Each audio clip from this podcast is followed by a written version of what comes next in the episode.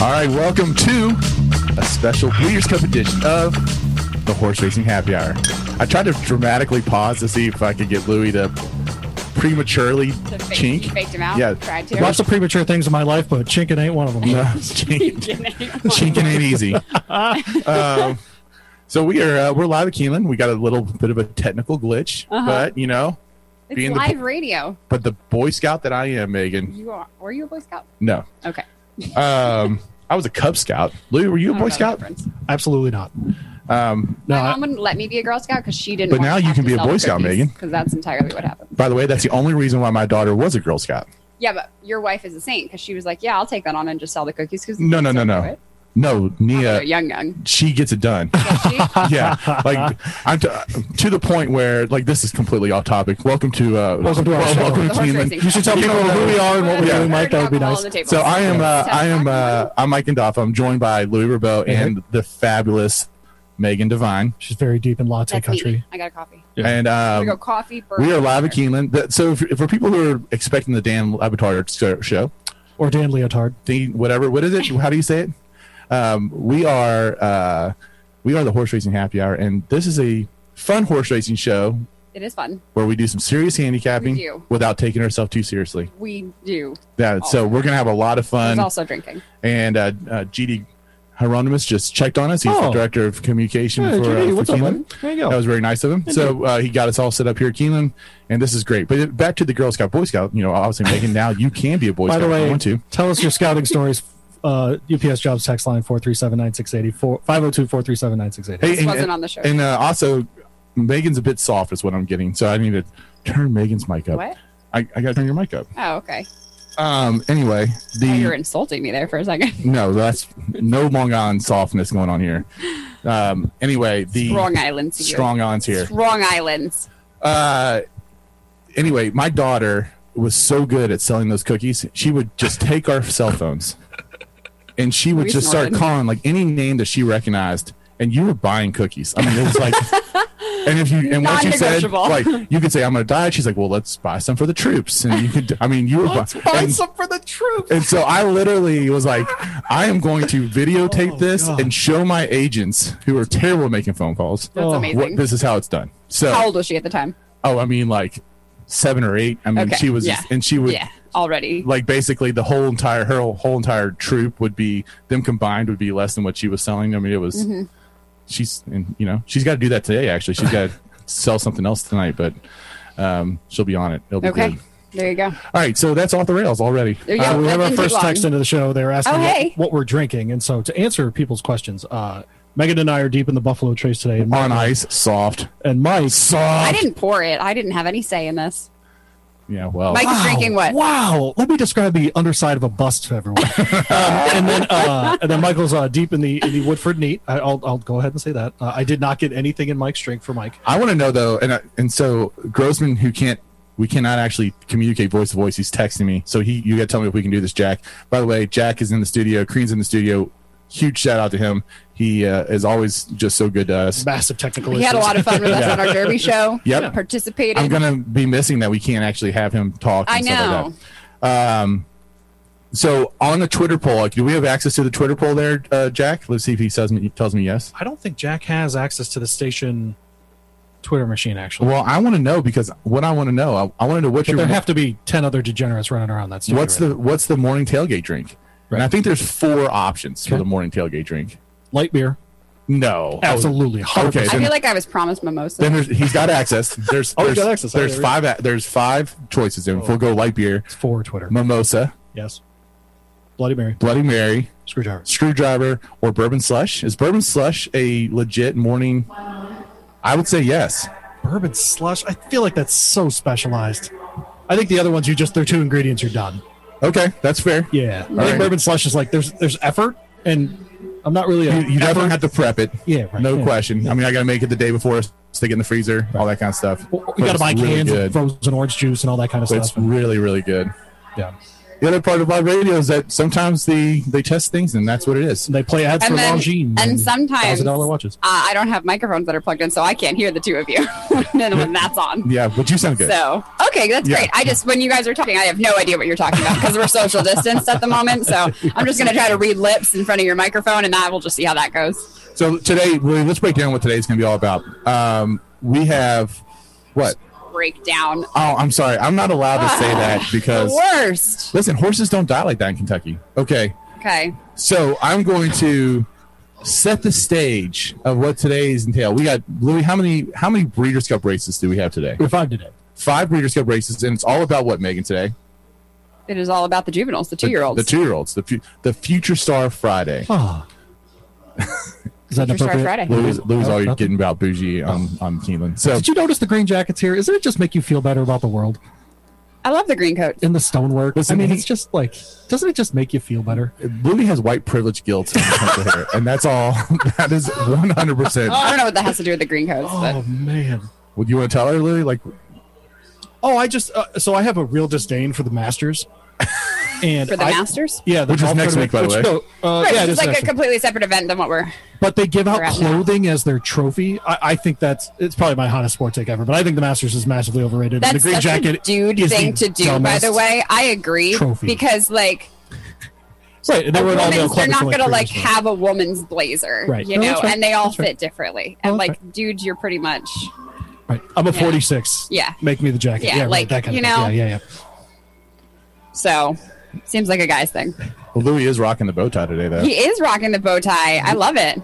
From my cousin Christina, shout out the um. I, I'm, we trying, got a I'm trying to pull the the the, uh, the look, show man, sheet. I mean, we got we got a vote for Bush Light already, dude. I mean, like, these are these things are happening. I mean, the text line's doing work. All right, like we said, this is the horse racing happy hour that we're listening live on E ESPN Louisville, live from Keeneland for Breeders' Cup 2020. Uh, super excited about today. So Louis, again, we even though there's five juvenile Breeders' Cup races, the Right. undercard is solid. there are five uh, stakes races leading into that as well. And, then what's interesting today actually is race five is a non Breeders' Cup race, but it starts at the pick six here, and so people are playing that late pick six, which is a dollar um, on the card this weekend. Uh, it will actually start in race five, and I think it's a full 14 horse field. So uh, like Derby, you're going to get a ton of full fields, a ton of opportunity, and horses at, uh, at longer odds, and so uh, horses. On the undercard, the people are going to know their names, which is really fun too. So, A couple Derby horses, right? yeah, for sure. And so uh, it should be fun uh, this morning to look at some of those races. The first race actually is until 11.30. If you do join us, we'll be back on 10, 10 to 12 tomorrow, same time, same place. And uh, we will actually have races going on starting at 10.30 tomorrow. So we'll be able to walk you through the first couple of races. All right, I, I got a major problem here. I, don't- I don't see a show sheet. Do you, do you have a show sheet? No, I, I no, I never have the show sheet. You know that. I'm, I'm looking for a show sheet right now. Interesting. I shared it last night at 10:45, and all your names are on it as editors. I was And not sleeping. So this is um, an embarrassing thing that you don't know how to use the internet. Or Well, it's kind of like a Google. theme, though. Like, I feel like we would let our listeners down if Mike and I were following along in the show sheet. Like, there was that one time we were writing on the bottom to each other on the Google Doc. Yeah. But other than that, I feel like we were good then. I think you should tell them the rules of the show. The, the listeners need to know the rules of the show. The rules of the show. So th- we have a couple of drinking rules uh, here on the Horse Racing Happy Hour. If you humble brag, you have to drink. We have to drink. You have to drink. When we drink, you drink. That's the thing. Okay. Uh, also, anytime certain horse names are mentioned, we drink. Um, we'll let you know on those. besmirching horses, we drink. Massive drinking. Pretty much like any any excuse we can find, we drink. And also, we welcome new drinking rules as well. Oh, so if you yeah. guys have some that you want to send in to the text line or on Twitter, Do you think there's a guy sitting in his office right now that's like, why are they talking about drinking rules? It is 10.09. What are yeah, it is. That's here's the thing. we- Or on our West Coast feed. it's It 7:09. was um, it was not negotiable. Like we're, we can't not Oh, drink. no, it's yeah. part of the Oh, show. no. I opened the bar at Keeneland today. Yeah, Yeah, no, that's the 100%. thing. Congratulations. Yeah, I was that guy. You're the man. You're the man. Amber downstairs was like, oh, oh, you want to drink now? I was like, yes, I'm drinking now. She was Yes, right like, now. "Yeah, yeah." Yes. Shout out to Amber, by the way. Oh, shut up. Right? New friend of the show. Yep, friend of the show. Uh, speaking of friends of the show, Louie, we had a pretty interesting lead into the Breeders' Cup this week. I Yeah. think you did a great job with your interviews with John Sherva. and You did Tim a great Wilkin. job. Did you listen? No. Yeah. I didn't know you did. That is the biggest lie in the history of this station, and that's a big, that's I a heard big that set you of did a lies. thing, and I commend you on that. Thank you. So I had James why Wells. would you call me out like that, Louis? I had James. Listen, no, Everybody's you're, right. you are a busy, busy person. So Yeah. listen, the diva just shows up right, before, like literally 45 seconds before we go on air. Well, I'm I trying to. didn't get a parking or speeding ticket this time though, so I'm trying to set everything up. I'm having a technology issue. She's I'm like, just trying to get where my do I plug in coffee." my headphones? Sunglasses under the tip of her nose, looking down at us. Nine, where do I, I plug can't in my look down at you. I'm headphones? shorter than you guys. You're always looking down at us. I know how it is. Oh. So that is exactly what kind of. That's exactly how it went down, right, Louis? No, no question. So the shows we did this week, in case you're wondering, we are a, uh, a Thursday podcast, and essentially what we do is we uh, we drink and then we talk about the races that are happening on Saturdays. And so if you're interested, uh, you can actually go in and listen to our interviews trying to fill in the horses that are shipping in from around the country and around the world. And so I spoke with uh, with Tim Wilkin, who's from the Albany Times Union. He talked to us about the New York horses, about one in eight horses starting the next two days in Breeders' Cup races are uh, out of New York or were training at Belmont before they came here.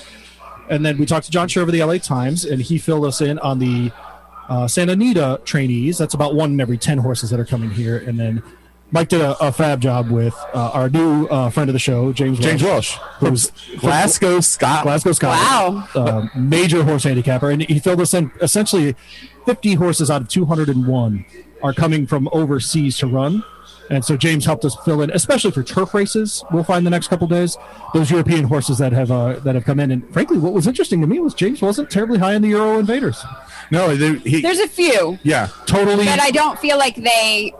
I feel like there are enough American horses in some of those turf races that stand up. That's Which essentially what he usually said. they kind of come over and you, you. I mean, look at the horses we've had in the past couple of years, Enable, and you know some of the big ones that have come over from from various places. But this year, I feel like we're kind of lacking that international superstar. Well, he was also high on some horses. Yes. Uh, for for example, battleground, battleground, he was really high on. Yep. Uh, and- so regally bred. yeah, and they're like super excited about that horse. I'm really looking forward to Well, that. they race need day. him to win a race like this so he can be a stallion. right. I mean, that's the thing. He needs to have. I mean, I guess he has some form. We'll talk about that horse later when that race comes up. But he's been like a little disappointing in his group races. I think. So then, uh, and then some of the horses that he was talking about for tomorrow were longer odds, and he- he really, really liked them. And that that's where we're going to get our best shot of some long shots hitting the board. Lou is cracking with the text line. Lou, what's the text line again? It's the UPS jobs text line 4379680. If you're out of the area, 502-437-9680. So uh, to finish my thought, which never happens on the show, so I'm Yeah, so I know. glad we're live because I actually get to finish a thought. Uh, we are a weekly podcast, and so if you want to go and find Oh, us, yeah, we are. Horse Racing Happy Hour, wherever you listen to podcasts, you can find it. Uh, we've already had uh, north, well north of 6,000 people listen to those three interviews this week. And so if you are interested in checking those out, uh, you can get caught up with what we uh, what we learned from those three different guys. It was it was good stuff. So Yeah. Uh, all right. So, uh, what are the races, Megan, that you were the most excited for today? By the way, Today. this is a question that Coach Valvano asked you yesterday, right? And you were prepared for it. I was very prepared. Uh, yeah, I mean, obviously, we look forward to the juvenile races on the dirt, this kind of w- more classic horses that we're hoping will turn into Derby horses for next year, Oaks horses for next year. So I I really like um, Simply Ravishing to try to beat Princess Noor in the juvenile fillies. So I'm I have a excited about feeling that. will be a besmirchment horse. Princess Nora could be a besmirchment horse by all three of Yeah, us she's going to be today. besmirched. So get ready to drink. which you would guys sh- should start she'll win pouring by now. 12 lengths. Yeah. Um, also in the juvenile, I think it's really speedy, so I'm excited about a closer, which is Oh. good at a bit of a price. Nice. So we're gonna look forward to that. Um, so that's not a Jackie Warrior single, huh? no, Okay. Mm-mm. Okay. no, I I don't know. I mean, maybe I should just save and single there, but uh, I don't know. I think we could get some some decent prices. And then uh, the turf races, like you said, there are some international horses that are going to be really exciting for me. So I'm going to try my hand at a few of those. And I think Brad Cox has a strong contingent of horses today. Wesley Ward, obviously, with uh, one of the favorites, and and yeah, it's going to be a fun day. I agree with you, Megan, that I think the race today where we're most likely to be able to follow horses from today into the spring is that that uh, juvenile fillies. Mm-hmm. Yeah. Right, where we'll see four or five really good horses that'll run in that race. Uh, Princess Nora coming from California, of course, trained by Bob Baffert, and then Simply Ravishing, uh, actually Kenny McPeak trainee, and Yeah. Kenny McPeak is the trainer of Swiss Skydiver, so we already know that he has um, the ability to turn these uh, younger two-year-old horses into great three-year-old fillies. And so, uh, interesting to see. I, heard- I was walking around earlier, heard Day out of the office being bannered around. I'm huge on Girl Daddy in this race at six to one, just because I'm never betting against Dale Romans in a two-year-old race Don't again. don't give the show away. We got those things coming on later So on. uh, we'll talk about it, but no, but uh, really excited. But I, Mike and I have talked about it on the show for a long time. Fall in love with the Phillies in this sport because they stick around for longer, right? And so Mm-hmm. the distaff today uh, shows us some of those horses. Last race is for Monomoy Girl and for uh, Serengeti Empress. Single. Hell There you go. And so Seriously? yeah. Which both both of them or just one of them? Monomoy girl. Wow, no respect for Swiss Skydiver. So that's tomorrow. We'll have to get to that. Whoa, There you okay. go. But hey, All right. besmirchment happening on day one. That's terrific. First 15 minutes of the show. Uh, everyone should drink for the besmirchment of Swiss Skydiver, who won the Preakness in, in the second fastest Preakness ever. And so, uh, yeah, so that's where we're at. But Behind I'm- Secretariat. yeah, kind of heard of him before. But yeah, so. Uh, I, you know, I love, by the way, oh, sorry. uh, no, no, it's okay. Uh, I try to do all of my handicapping for the two days at once, and I try to just sit down, bang it out. So what I do is I sit in my basement. That's what she said. There you go, baby. And uh, I sit in my basement and I watch Bizarre Foods with Andrew Andrew Zimmern, and so he's like traveling through the Philippines eating entrails, and I'm handicapping. Last night was a terrific evening of sobriety, believe it or not. And Wow. watching. Is that allowed? No, I- I had to prep my Do we liver have for to, today like, tomorrow. Void Louis picks because he did them sober. sober fix. I don't feel like this is right. And I just I feel I feel terrific about my multi race sequences today. tomorrow. that's fantastic. All right, so we're gonna make some. We gets the money, right, We Megan? get some We money. get some money. That's I another hate both drinking of you. thing. Um, so the race I'm most excited for today is the Breeders' Cup Juvenile Turf because I do want to see Battleground and I do want to see the American Mustabek, and I think that showdown today could be phenomenal. And I'm really excited to see those two horses go at it. What's interesting is when we talked to Tim Wilkin from from the Albany Times Union, he said that Todd Pletcher really feels like that's his best shot at a winner this weekend, which Yeah. is pretty incredible to say about Todd Pletcher that a five or six to one shot on juvenile day I is like his that best horse. shot. I, you should, and, Yeah. and one here, right? So that'll be one here on the interesting. turf in his On the turf. first ever turf race, and he took to the turf in that race like I've never seen a horse take to a horse. Maybe take like- to the turf. like Tayshawn on Derby Day, and we'll get some Yeah. Tayshawn again Well, today. So I I think that's something we have to mention too, because i- if we have new listeners on the show that don't follow the Breeders' Cup very often, the Breeders' Cup World Championships travels around, so it's fr- you know it, it was in California last year, it'll be California um, next year, it- it's here in Kentucky, and that can really change some things up because it's a very different surface. The grass you have here in Kentucky is much different than the harder, you know, drier grass that you would have in California. So some of the California horses may struggle with that over. I'm not saying they will, but that's a concern that a lot of people have. Uh, and then the Europeans might do better here than they might have in California. So it just it mixes things up a little bit, and it's really interesting when we we get to know the turf. But it's going to be perfect weather all weekend long, which is the biggest It's joke in the gorgeous. world. Just like it was great weather for Derby for Yeah. the first time since 2015. So sorry that you guys can't be here, but it's lovely. It is Humble gorgeous. brag. we'll sit in your backyard and enjoy it. Yeah. No, All right, Louis, take us to break here. All right, we are the Horse Racing Happy Hour. Mike Andolfo, Megan Devine, Louis Rabeau at Horse Happy Hour on Twitter. Please do text in UPS Jobs text line 502 437 9680. And uh, we look forward to your text. We're getting a bunch of them in, which I really uh, appreciate. Uh, 84449, we appreciate your kind words. And uh, we'll be right back after this one, Mike. Yeah, we'll be right back. and We're going to talk about the Breeders' Cup Juvenile Turf Sprint and the Breeders' Cup Juvenile Turf. So we'll be right back. 10 seconds. Okay, well, no, we're back. Okay, so we're back. This is not the Dan Levitard show on E ESPN Radio. This is uh, the Horse Racing Happy Hour. Uh, no clink? No click. All right. Um, also, not premature. so, yeah, we're, socially distance and my cup is all the way over here. that, that's true. That is very Wait, didn't true. Clink. Wait, delayed clink. Delay clink? I don't know There if you I go. heard. Yeah, I don't Okay. think anybody heard that. That's So okay. this is the Horse Racing Happy Hour. We are live at Keeneland for Breeders' Cup 2020, and uh, Louis, we're expecting a much bigger crowd here than was at Churchill Downs Derby. That's true, and in a, a significantly smaller space. They actually have set up. Um, every no one's going to be up here in the grandstand where we are, where the because Because- Keeneland before, where the where the green seats are just in rows next to one another. The normal sections up here in the reserve section.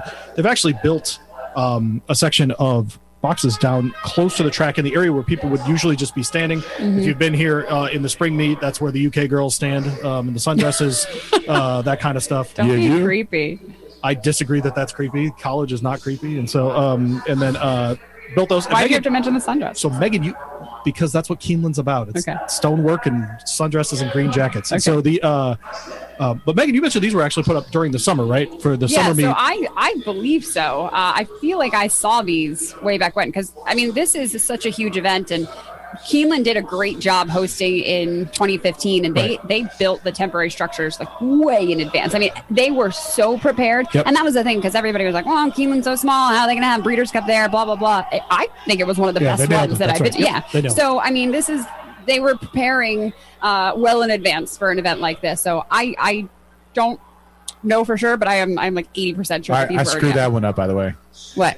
That last Ke- last time Keelan hosted, Yeah. we had you know I had a media credential. I was all set to come, and I was like, it's going to be a mess. I'm not going to deal with that traffic. They're not going to be able to handle it. It was And I Like, literally great. did the shows from the studio and said not going to Keeneland. and you missed American Pharaoh. and I missed American Pharaoh. and it I'm laughing at your pain. That is just it was a lot of pain, a lot of Yeah, pain. that's What- too bad. Megan. What was your first Breeders' Cup? Ooh. uh so my first Breeders' Cup I ever went to was um when Zenyatta lost the classic Oh, I was at there. Churchill Downs. Oh, yeah. Which still is like the worst sound I've probably ever heard in racing. Uh was the whole crowd just going Ah! She was she was she was coming. so close. She was so And, close. and the announcer was like, Zenyatta, Zenyatta, like pulling for her And and it's just, Bray. yeah, exactly. So um, that was the first one. And that, that was when I was just kind of really getting into racing. was that uh, the most professionally. electric you've ever felt Churchill Downs? Churchill Downs? Uh, yeah.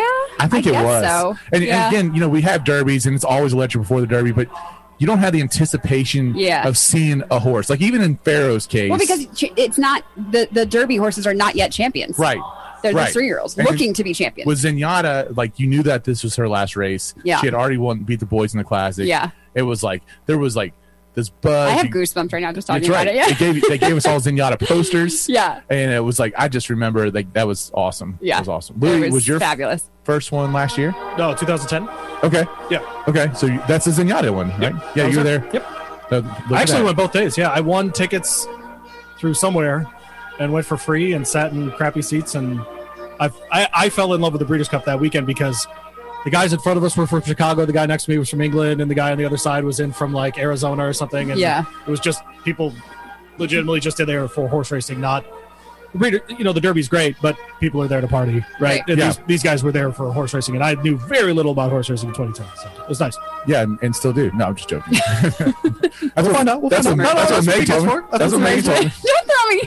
That's what First Meg it was told me. Louie throwing me under the bus. Now it's you. My I was first. under the bus first today. Thank you very much. Can I- Yeah. so this is the most uh, to that answer though the, the most white privilege thing you're gonna hear me say because I honestly It's the second. not 100 apparently that's a drinking roll now because you are so obsessed with white privilege. I'm not really sure what my first Breeders' Cup was. oh sure. I'm I'm pretty confident it was the '98 one at Churchill Downs. Okay. I definitely was at '99 in Gulfstream. Okay. Uh, because that was the first one I ever traveled for, and um, that was a, just a, awesome. Just you know, that was another time where they didn't know what that track was going to be was going to be able to Humble brag. handle Everyone drank. the Gulfstream. Uh, Oh, Uh, at 99, I had to go to Gulfstream to watch the Breeders' Cup in Miami just in November. more How of the terrible. humble brag that I started going to Breeders' Cup 12 years before you all did. So oh, I wasn't even out of high school. I was very Humble young. brag. Yeah. I was in college. I was less than 10. Uh, Jack was yet to I'm Humble go. brag. an old man. Jack was a glimmer in his dad's eye. There it is. Um, so let's get right to the races. Shall we? Shall we? Race six. Is that time? it is the Breeders' Cup Juvenile Turf Sprint. I, ironically, this is a grade two, which Yeah. is kind of interesting, right? It's a grade two, one million dollar purse. Uh, every race at the Breeders' Cup, oh, every Breeders' Cup race is at least a million dollars. So, uh, but most of them are grade one, so I'm a little surprised it's a grade two. But guess what? It does kind of feel like a grade two, at least in my impersonation. Um, and my boy James in Scotland thinks that this is going to be a USA win. Do you all agree? Yes. Okay, Megan, you, would you like to expand on that answer? No, just kidding. what if I just Next. ended there? Uh, no, I mean, it is, it's all about Golden Pal in here for Wesley Ward, who this horse has uh, international experience. So Golden Pal's a two year old son of Uncle Mo, trained by Wesley Ward. We see Wesley Ward is an excellent trainer all across the board, but he is so good with two year old horses. And that's both on the, the dirt surface and also on the turf course. And he brings a contingent to Ascot pretty much every year, and uh, he comes to win, and he does win oftentimes. So this is a horse that started off at Gulfstream Park in April, which I personally think some of the races in mid-April at Gulfstream are not very competitive. So that race to me did not impress me at all, uh, but was very heavily favored.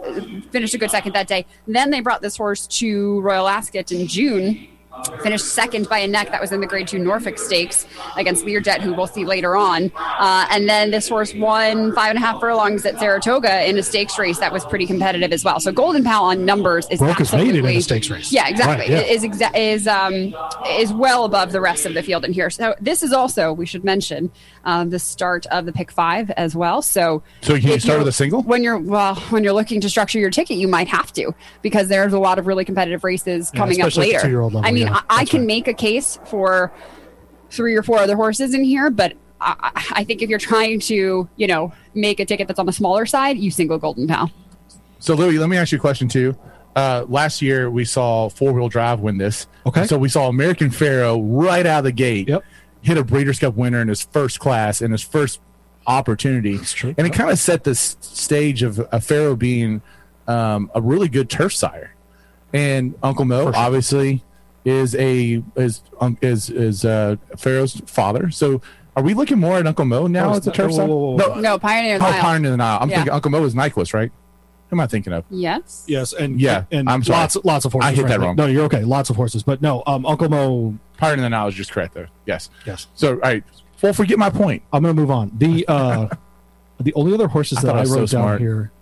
Yeah, it's okay. Don't worry. Third, third running of this race, by the way. Is that it? Yeah. yeah no this is a this is Yeah, a new race pretty brand they new. didn't used to have the the turf sprint It for the came on with two-year-olds. the with the Future Star Friday. I- I agree with Megan that Golden Pal's the best horse here. I don't I don't know that there's much debate about that at all. I think if you're trying to play this as an individual race, I think you also have to include the 10 Bodenheimer here, who has already won at Keeneland um, at this distance on this turf course over another horse in this race in Cowan, who is the five. They were right there within a length. And so if you're interested in two other horses, Bodenheimer the 10 and Cowan the 5 have both run at this course. So if you're looking for a cheaper, smaller exacta in this race, that might be something you can do. If something very strange in this race happens where the speed falls apart and there's an opportunity for a closer to come up the middle of the track, it's going to be the 13 second of July. And so I think that horse can flash late speed, pick up the pieces, eight to one on the morning line. So if you do want to try to beat Golden Pal here, the race just totally falls apart, or it's two year olds and he breaks outside because he's at the 14 and runs a, a couple more yards than he needs to. I do think that the second of July, the 14 could be the or the 13, excuse me, could be the horse that picks it up. Golden Pal is the 14 in this race. I, I kind of like a long shot in here to use underneath uh, if you're looking to try to get some more value with the heavy favorite, and that is the seven Momos Ooh. for Christophe Clement. They're Yeah. putting the blinkers on him, and I watched quite a few replays for the horses in this race, and I thought last time he over raced for the majority of that event. He was in there with second of July and also after five. Uh, he was really keen, which is interesting that they're putting the blinkers on him Yep. because usually. uh, Or we see that oftentimes uh, add speed into horses, but that's not the case here. So I trust in Christophe Clement, by the way. Um, but this is a horse who I think second start off a little bit of a freshening could be better today. I, I like the blinkers going on. Christophe Clement does pretty well with that. So I think Momos at 15 to 1 has run some very good numbers in the races that he's been in. He finished third behind Jackie's Warriors. Granted, it was a well beaten third, uh, but that was also on the on the main track. He's had two races on the turf or on the dirt rather, and then they switched him over to the turf, and his numbers uh, are just as good there. So I think you know underneath, if you want to play him to, to in that second or third spot, you can use him in there for uh, for Christoph. And if he who, by breaks the well- way, is like having the best Oh, year of that his he's life, had in a yeah. very long time. That's right.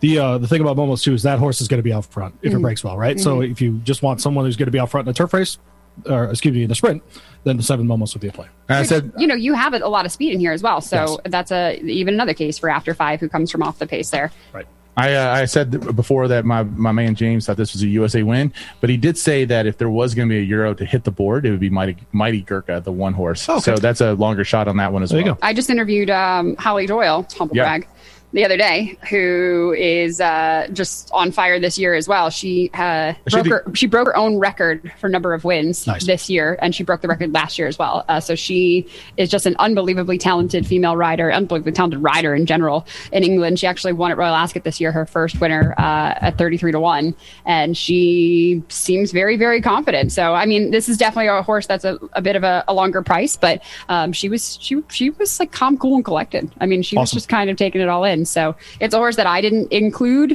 um, but certainly is is one I think you if you like the Europeans in here, you want to take a shot. None of these Europeans, by the ahead. way, are doing first time Lasix, which is generally something you want to watch for with the European horses. So Well, they can't. Or the two year olds. The two-year-olds can't. Okay, no, the three-year-olds No can. two year olds in here are racing on LASIK. that, that's true. That's Yeah. true. Okay. Um, this is why I'm the MC of the show, and Megan and Louie are the brains. High five. So I'm trying to contribute, and I'm just striking out. So Race You're on. doing a great job. Thank you. All right, so let's. uh So again, we are the horse racing happy hour. If, Lou, if you want to join on the text line, Yeah, 437-9680 UPS jobs text line 502-437-9680. and then also if you want to send us something via Twitter At Horse Via Happy Hour. Twitter. at Horse Happy Hour. And new episodes drop every Thursday. Yep, new episodes of the Horse Racing Happy Hour drop every Thursday. There we go, and you can find us on anywhere where your podcast is available. I'm Mike Andolfo, joined by Megan Devine and Louis Rabone. Yep. All right, so race seven is the Breeders' Cup, Breeders' Cup, Breeders' Juvenile- Breeders' Cup, Breeders' Cup Juvenile Turf. It is a Grade One, uh, million dollars, presented by Coolmore of America. Lu- Louis had a legit question about Coolmore today on the ride up, but I don't know if he Okay. wants to share it on the air. All right. Do you want to share it on the air? Well, you No. just put him on the spot. I'll, I'll ask Megan off air, and if she thinks that's a disgustingly awesome thing to talk about on air, then I'll ask. Oh, now you- I'm really interested. you can't leave our viewers hanging Okay. like that. Like, Good thing we have no viewers. All How right, much? we're done. I how- mean, you know what I mean. High I'm five. used to doing TV, whatever. Oh, Brag. I'm a brag. I'm a brag. She's dressed like radio today, though, folks. Don't worry about it. Or smirch, That's man. not true. I I'm, she's gorgeous. uh, She's always gorgeous. look great. I'm dressed for TV today. What's All right, so so do you want to ask the question or not? No, Okay. Do you want me to ask the question? no. he wants nobody. If Nobody's you want to asking know what the their question questions. is, text us at Uh, Yeah, maybe if we get enough texts. peer, peer Louis pressure, will- Libby. Oh, Yeah, Peer hundred pressure. Uh, percent. All right, so the juvenile turf. All right, I love this race. I do too, by the way. I am fascinated by a bunch of horses here. I actually think the Euro to watch here is the one seal away. Um, the Ooh. horse has, Yup. a, has a running style unlike the usual Euro, so we're not trying to save save ground here with this horse. This horse likes to stalk, and so this horse has already won at the Grade One level at Longchamp in Paris, and uh, has four wins and hit the board in every race. The last six out to me, this is an absolute must include in this race. Eight to one on the morning line, the one seal away a lot of talk today about Mutasabek, who is uh, the uh, Pletcher trainee, the number six in this race, five to one on the morning line. Uh, Tim Wilkin did tell us that he thinks this is Bob Affords, or excuse me, good lord, Todd Pletcher. Who, That's what happens when you have alcohol that early in the morning. apologies, I do need to go get another one. The, um, but uh, best chance here. The thing I don't like about Mutasabek, I, can he win? Sure. I hate that he went last to first in that field. This is a way better field. Yeah, this and is so a solid that, Yeah. that that Yeah. style, I think he would lose to like a seal away, for example. Hmm. Um, so I worry about the style there. But um, look, this it, it's Luis Saez. I mean, he's not going to let him drift, drift, drift like he did last time. Um, I think there are a couple of other horses. If you want a front runner that's going to stay out front, uh, someone like Seven Fire at Will here is twelve to one. He topped Public Sector, who's actually eight to one here the last time out in the Grade Two uh, Pilgrim at Belmont, and so if there's another horse that's going to fill that kind of void and in that mold, it's going to be the eight Outador. And I know I just mentioned the entire field, so stay. No, with me but for that's a second. that's Except- the except thing that about these turf Outador. races. I though. don't love the recent works at Keeneland. Seems to not like the the surface here. Actually, did a five furlong work at a buck oh seven. We'd like to be closer to a minute on those workouts, Mm-hmm. maybe a minute, two minute, three, something like that. A minute seven stands out as a really bad workout, but maybe they were just jogging the horse, right? I mean, who knows? The wild card to me in this race is Gretzky the Great, and that horse is shipping down from Woodbine. Wow, we are all over the place Everybody. here. That's I, the I mean, 11. like, this I, is a spread race. yeah. I, I don't think I have like Single one the in first common. one. and I have I have no idea how that's going to translate Yeah. here. He's another front runner. He has tons of early pace. It makes me think that horses like Sealaway and Metasabek could actually be in a really really good spot here. Okay. And so I'm really interested in the one and the six here. But if you do want a f- horse that's out front, four, seven, eight, eleven. so Well- you're off battleground.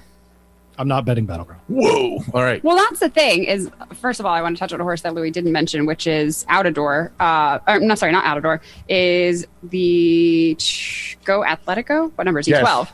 So I think if you like uh, Seal Away, Yeah, sure. I- you have to give this horse a look because Okay. they've been going head to head uh, in a couple of races. Go Atletico two races back beat Seal Away, uh, and actually three races back as well. So this is a horse that's finished in front of him. So I think if you like the one, you kind of have to like the twelve as well. Who there's a couple of things here. This is a horse that typically has led before. You just have to wonder is it a galloping type? Is it going to be able to get to the front here? You know, we're not in California, so do we have that as much speed. I don't know. We Sure. do certainly have some horses uh, from the West Coast as well. Not to say there's not speed in Kentucky, there certainly is, but the races are run a little bit differently from California Well, to and the how Midwest cautious to New are York. jockeys with two year olds and all those things too? Yeah, I for mean, sure. the thing is, is that this horse is stretching out, so I'm just wondering how he's going to appreciate that. But the one thing about Go Athletico and also Sealaway is their time going seven furlongs, because that's all you really have to go off of with these guys, right? Because they haven't gone this actual distance before, is significantly better than that that Battleground ra- ran, and that was actually on better ground. Correct. So they ran over uh, heavy ground, and uh, let's see, they ran seven furlongs in where is it, one twenty-one and change. Yep. Battleground ran seven furlongs over better ground in 128 and Right. change. That's I- I agree. seven seconds slower. That's and, true. I mean, tracks to tracks vary. It's not, you know, they're, they're different, tighter turns, whatever. You know, your pace is different in the race. Not every race is, is built the same. However, um, this is a horse that's routing for the first time. I, I didn't love the slow times that he gets. I do like that Battleground carries significantly less weight from 127 to 122 here. Right. So I'll probably enjoy that. And that also helps when you have a horse that's stretching out for the first time. Yep. But I don't know. I mean, I love the bloodlines on Battleground too. So his mom is found, who actually retired with $7.6 million in earnings and won the Breeders' Cup turf on this track in 2015 and also won the Group 1 Arc de Triomphe the, the following year. Also trained by Aiden O'Brien, who's the trainer of this horse, and she's sired by Warfront, who's typically a very, very good turf stallion. So, I mean, he's bred up and down. this is like the Mendelssohn of the turf. I Yep. mean, if you, if you liked him, you liked his breeding, you liked this horse here. and actually, James like Go Athletico as his second favorite turf, uh, Mm-hmm. European turf. He did like Battleground a lot. I mean, I think the Europeans are kind of looking at Battleground as being like the LeBron James of European horses. So uh, it'll be interesting to kind of see what happens there. And of course, Yeah, but he's not even. He's coming. Well, I mean, I don't. I just don't know how competitive. Like he was in a, a listed stakes race two back. At, well, granted, it was Royal Ascot, right? And then he was in a Group Two event last time, and, and he won. But I just don't know that it was like the toughest field in the world for him. So All right. we're gonna actually take uh, take a break. Louis, if you want to join us on the text line. Join us on the text line UPS Jobs text line 437-9680 502-437-9680 at Horse Happy Hour on Twitter. We are the Horse Racing Happy Hour. I'm Louis Rabeau alongside Mega Divine and Mike Gandolfo here at Keeneland live for Breeders' Cup 2020. Jack, go ahead, take us to break here. We'll be right back on the Happy Hour. Okay, welcome back to the Horse Racing Happy Hour. Mike Kendolfo here with Louis Rebel and Megan Devine. hi, Hi. hi. Um, and we were sorry for the extra long break. We were trying to fix our technical technical difficulties, but Always fun. um, yes, it uh, did not work That's out. that's live. I'm TV I'm and radio. 100 percent sure Andy Sweeney broke this thing. That's what I'm gonna Oh, do. 100%. Yeah. Absolutely. Yeah, and I'm Oh, fully yeah. okay. Like Andy. I'm taking the take. We can go. We can go to battle with the take because uh, he they besmirched talking horses. Look, Like, look, There's no question that this is the biggest sporting event in the country right now, like this weekend.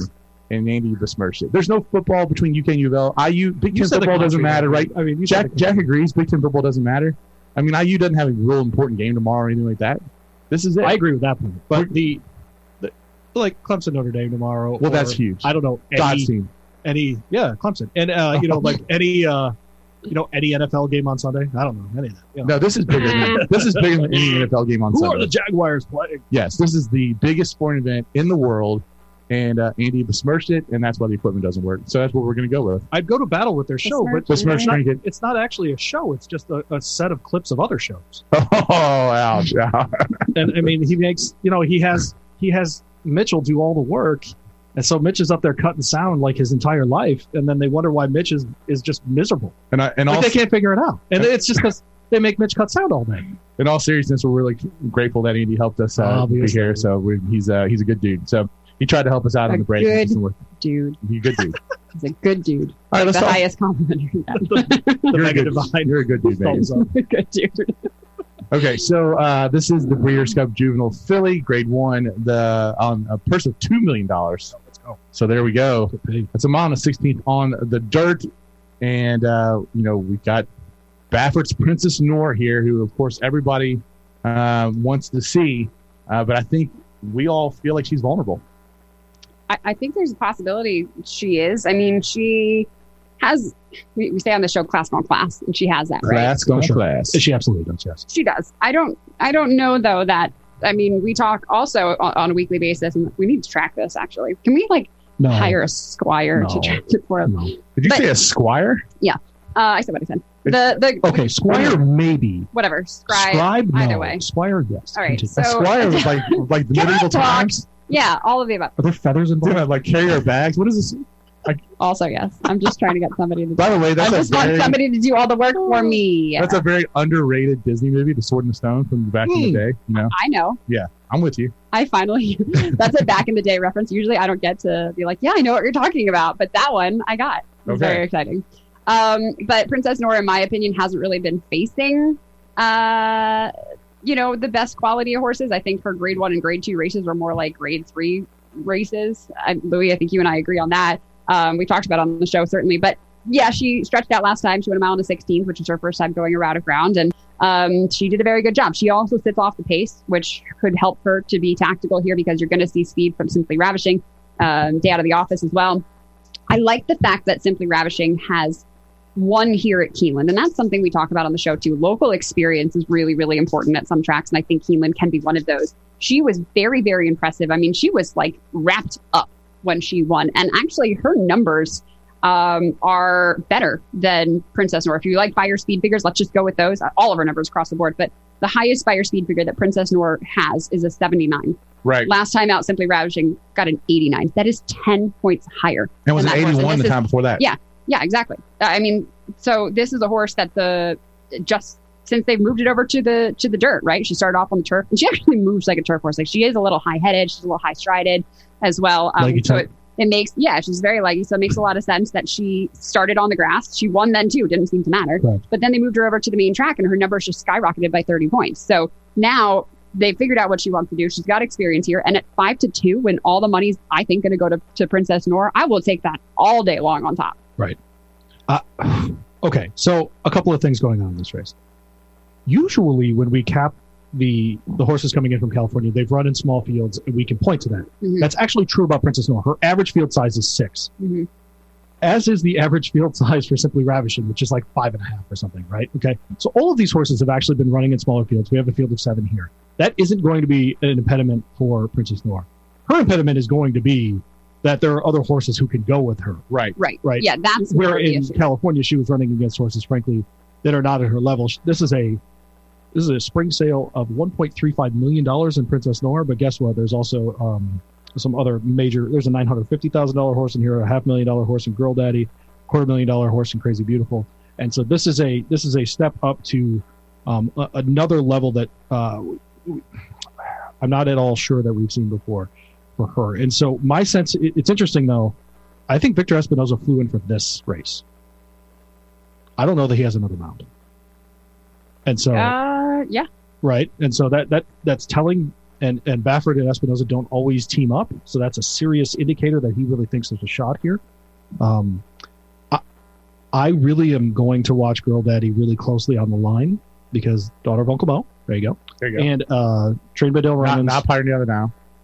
half million dollar sale here at Keeneland, owned by the China Horse Club. They kind of know how to pick horses. And uh, so I, I'm watching that horse with Joe Talamo, won the Pocahontas recently at uh, Churchill Downs on Oaks Day, Mhm. and uh, beat Crazy Beautiful, who's also in this field um, in that race by two lengths. And so uh, kind of cruised in there. I, I'm expecting, because it's a Dale Romans trainee as a two year old, that that horse is improving.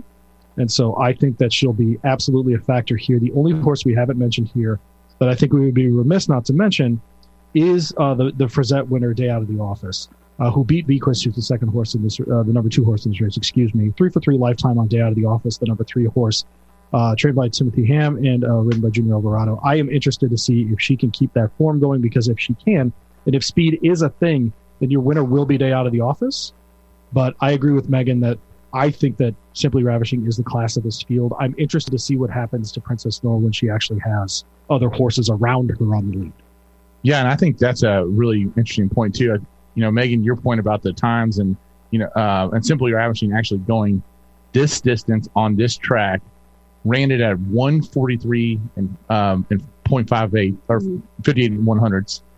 Princess Nor same distance at Santa Anita, and again because of the class, we don't think the pace was as solid, but almost a full two seconds slower. Right. Actually, was a full two seconds slower uh, in- Well, in time. And both horses did that wrapped up pretty much. Like they weren't being asked to go. So I, they can finish uh, in, in a slower time, finish easily. They both finished by like six length. They weren't being pushed and asked to go, right? So I would say if you compared one of those times uh, to the other and they were significantly different, but one horse was wrapped up and the other one was being pushed and, and had competition, then that would be, you know, something else you should talk about. But the fact that both horses were wrapped up and just kind of galloping and simply ravishing was that much faster than Princess Nor, you know, she wasn't being pushed and, and, and asked to go and, and give her all.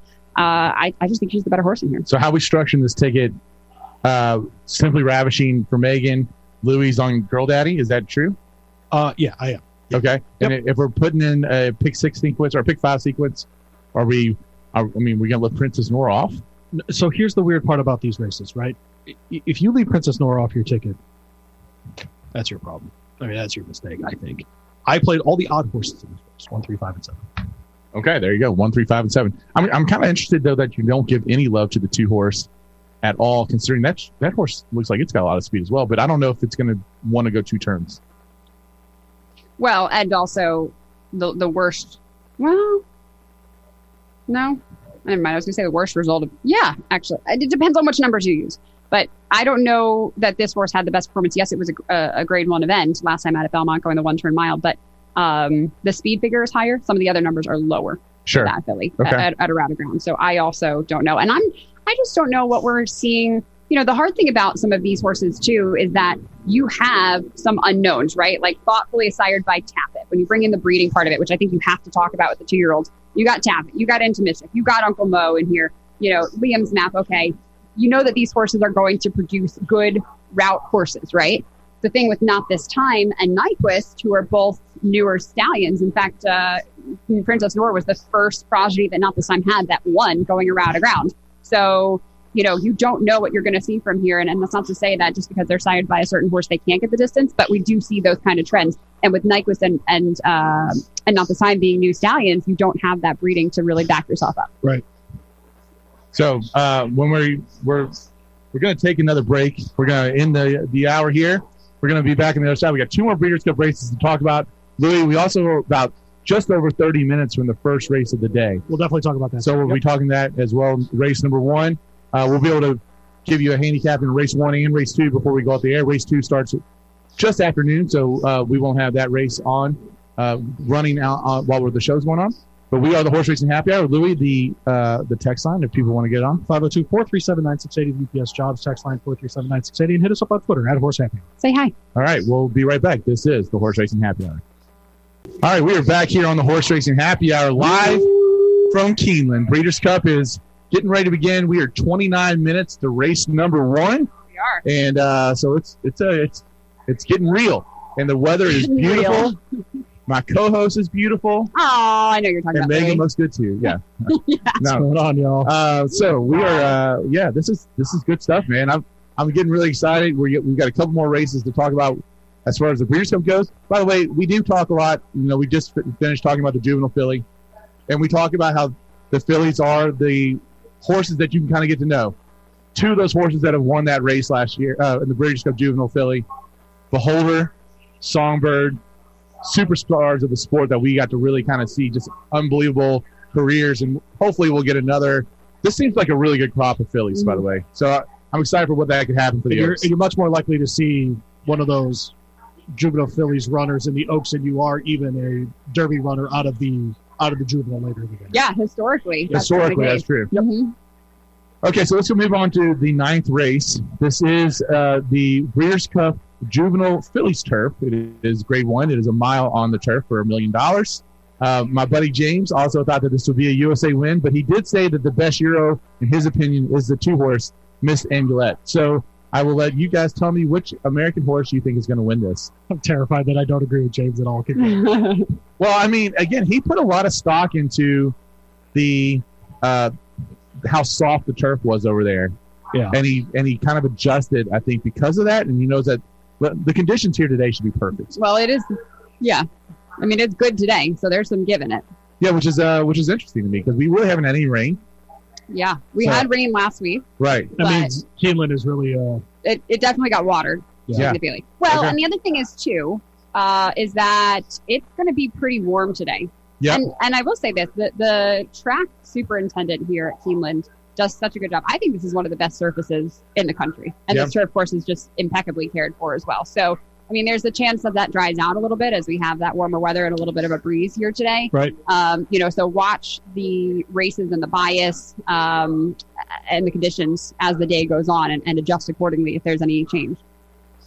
Yeah, I mean, I think you're right. I think they probably watered it a little heavily, considering that we were going to have unconditionally high temperatures, and we're going to be hitting 70 both days. Yeah. And uh, we'll see how that affects the turf going I forward. mean, and European runners, right? You don't want it to be so firm that you know they're just so uncomfortable. They just you know they don't even compete. So Even firm here, though, like the firm yeah, the firm, good here is firm and Yeah, like if, if we walk out, you know, barefoot in our backyards right That's now, and it hasn't been any rain, there's still gonna be more give in the ground than there would be, you know, in California Sure. if you walked out there. sure. Okay. Well, then let's hear what we got, Louis. So for race nine, my Euroship that interests me was actually the ten Campanelle, or um, if it is Italian, which I don't know, Campanelle. It's not really a Um, Euro though. Um, Wesley Ward. I hear you. Um, He has all three lifetime starts in uh, uh or Well, no, one last of two all lifetimes are, are in uh in Europe, and so I'm interested because uh, in Campanelle, she most recently from France, where she won the Grade One Prix Morny for quarter million bucks. She won on firm going, good and soft going, and so she's stretching out here. Um, to a mile from six furlongs, but I trust Wesley Gore, the two-year-old here, of course, to have her ready. Frankie Dettori is a big-time race rider, and I, as big as there is in the world, so I look for him to give her another good trip. I had the most likely winner is the balanced runner, Plum Ali, the four. Um, I think it's going to be in a good stalking position for this one. Had plenty of leg to finish the mile. She's won at Belmont, Kentucky Downs, and Saratoga, which tells me she can run anywhere. We watched a bunch of horses recently translate very well from Kentucky Downs to other turf horses, and so uh, looking for Plum Ali, the four, to do that four to one in the morning line. And then the last horse I had here, Megan, was Aunt Pearl, the five, who is actually the morning line favorite, with, not without her merit. She won at Keelan already going two turns and so um, beat another contender, Spanish Love Affair, soundly by two and a half lengths. And so she's a pure front runner there. So I think Plum Ali is a little better situated here to come off the pace and beat her. But um, if you uh, are looking for a front runner who's going to stay out front, that'll be Aunt Pearl, who is the five. So I'm a bit chalky here, actually. The four five. I, I went four ten five in this race. Okay. See, I, I differ in the way that it doesn't concern me as much that Aunt Pearl, who's my top selection, is a it, it has that early speed because who else in here is gonna go? I mean, you have Union Gables, who is the 13 for Todd Fletcher. You don't get the best draw, being towards more towards the outside. Um, the fact that this horse is stretching out for the first time, though, you probably will definitely well, you definitely will see that speed early on. But again, not drawn to have the best uh, the best go at it early. So I think Aunt Pearl i- is drawn very well in the five hole. And there's nobody else. I mean, yes, the, the two Miss Amulet has led early before, but that's been overseas. That's been they, they don't break as quickly out of the gates. the and lead go doesn't forward. mean as much. No, That's right. exactly. Yeah, it You, doesn't. you, when I see a, a horse like that, not all the time. Some of them are very fast, but typically the gate speed comes from our horses here and and the Euro save ground. So Yep. when I see a Euro that it says led to front early, whatever it is, I actually put them down as probably a stalker most of the time. And Uh, if they surprise me and they're very quick out of the gate, or I've worked, or I've watched them, you know, school the gate or break out of the gate in the morning, fine. But other than that, I usually kind of downgrade it when I'm doing my pace projection and say, okay, this horse will probably save a little bit of ground. So I have the five on top. I just think she's faster than the rest. Sure. And then I have the 10 Campanelle for Wesley Ward. And, and Wesley has no concern of shipping his horses overseas. He does a very good job. He, he travels there very, very often.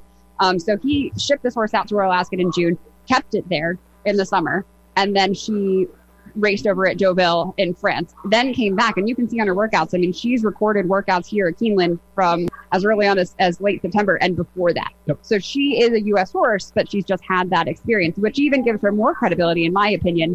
She also, though, is very fast. So the one thing about picking the five and the 10 is that they both seem to be speed horses. Agreed. So those two, I think, might kind of run each other down. But again, obviously the five drawn a little bit better. So those are my topics. I thought about the three Alda Mm. for Graham Motion at Mhm. 12 to 1 for a little bit more value. I just don't know that the races at Woodbine are going to hold up to this, but I do like the fact that she's gone around ground.